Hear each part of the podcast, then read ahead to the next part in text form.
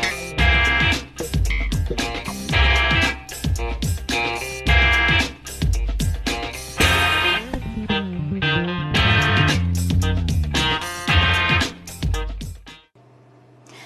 Delegating responsibilities can feel like hard work at first, but there are so many benefits for individuals and organizations. Kirsten Jatho, MD of Four Seats, joins me now for a masterclass in delegation. Kirsten, welcome back to the show. Thank you very much. It is always such a pleasure having you here. always great to be back.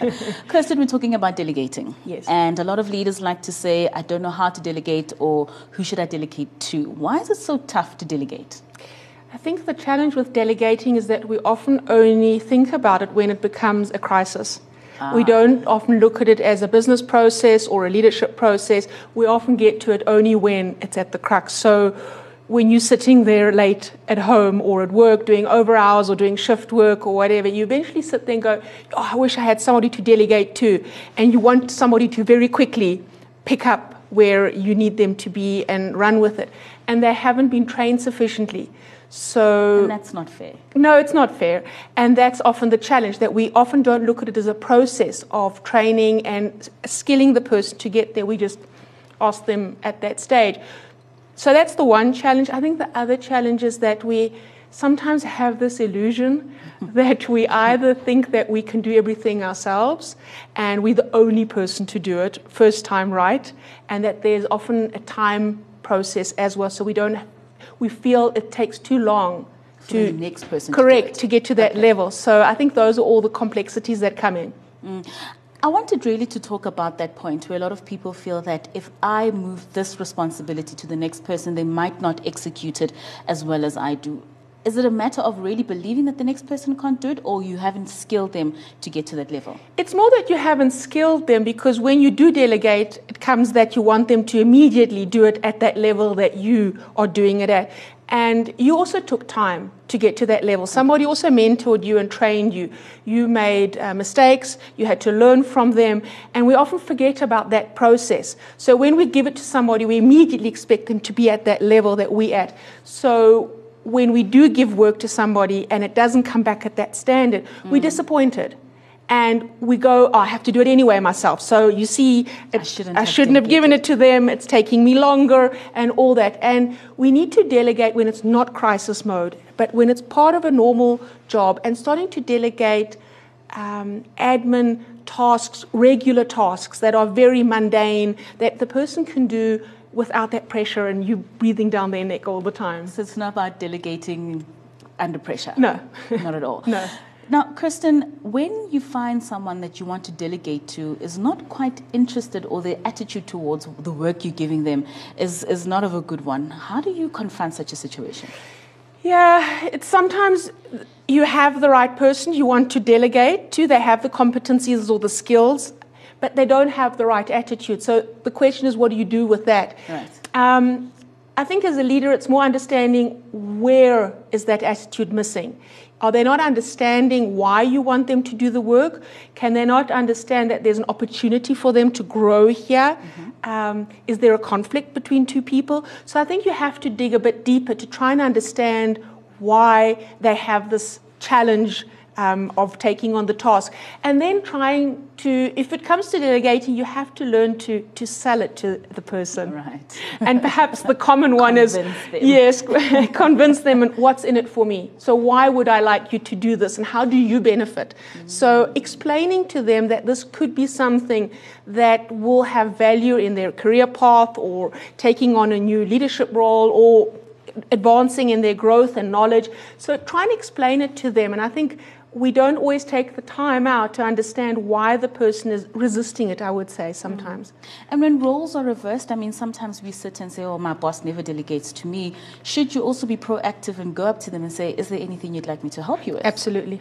Absolutely. Um, and that's also very common where sometimes if you're dealing with certain personality types in the work, they're not very keen to share or to pass on. And you have to say, yes, can I help you? Or can I just take this from you? That's one way of doing it, just sort of raising your hand every time and saying, Hi, I'm here. Um, notice me. notice me. Pick me. Um, and the other one is sometimes to just do it and give it to them and surprise them ah. and show interest and see that they can because they often don't always trust that you can do it. So that comes in as well with delegating. So show that you can and then just see it from there. Mm. And, and take it from there. Yes, but definitely show interest. Don't wait for it to come to you. Become proactive. True. And once you've delegated and someone has completed the task, how should one often react to how the task has been completed? Do you throw it back in their face and say that you didn't do this how, how you were supposed to do it? Or do you sit down with them and take them through the process so that they can learn and do it better next time? The ideal is always to give constructive feedback, to sit back um, with them after the task and explain what went well in the task, what they really did exceptionally well, and where there are gaps that they could improve on, and so that they understand your level of um, expectations and your standard, mm-hmm. and that they can go to that level. It's no use taking it back, not telling the person, and doing it yourself. Okay. That person's not going to learn or grow. They, they, you're not going to ever get them to that level, and there'll come a time where you need to go on holiday, and it's not then the ideal time to quickly get everybody up to in. speed and, and delegate. So it's thinking from that level if I wouldn't come to work for the next two to three weeks, who would be the ideal person and how can I do it?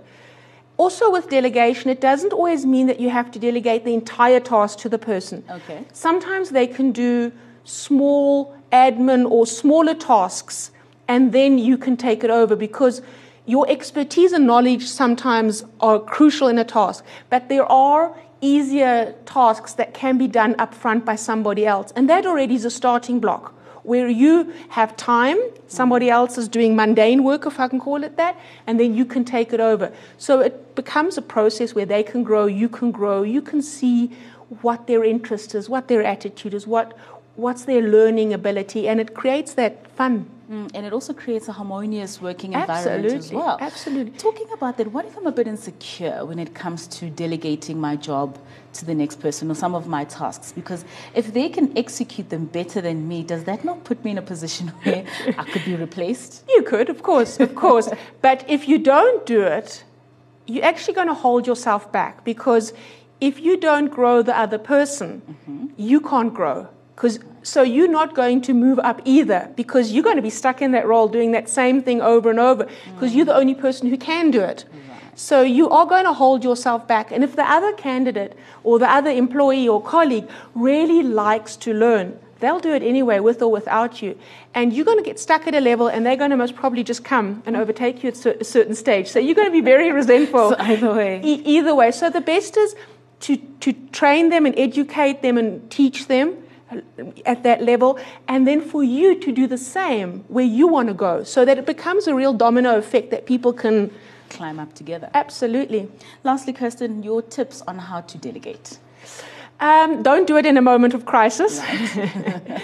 um, delegate small tasks, tasks that are repetitive, and give constructive feedback, and um, allow the person to make mistakes. So don't take it back from them and let the mistakes be a learning curve. So be open and acknowledge the mistakes and also ask them to see how they can do it differently. So use it, use delegation as a true mentorship process. Kirsten, thank you so much. Always a pleasure having you thank in you. studio. and I'm sure our viewers at home do appreciate your valuable information. Thank you. It's a pleasure. And that was Kirsten Jatho, MD of Four Seeds.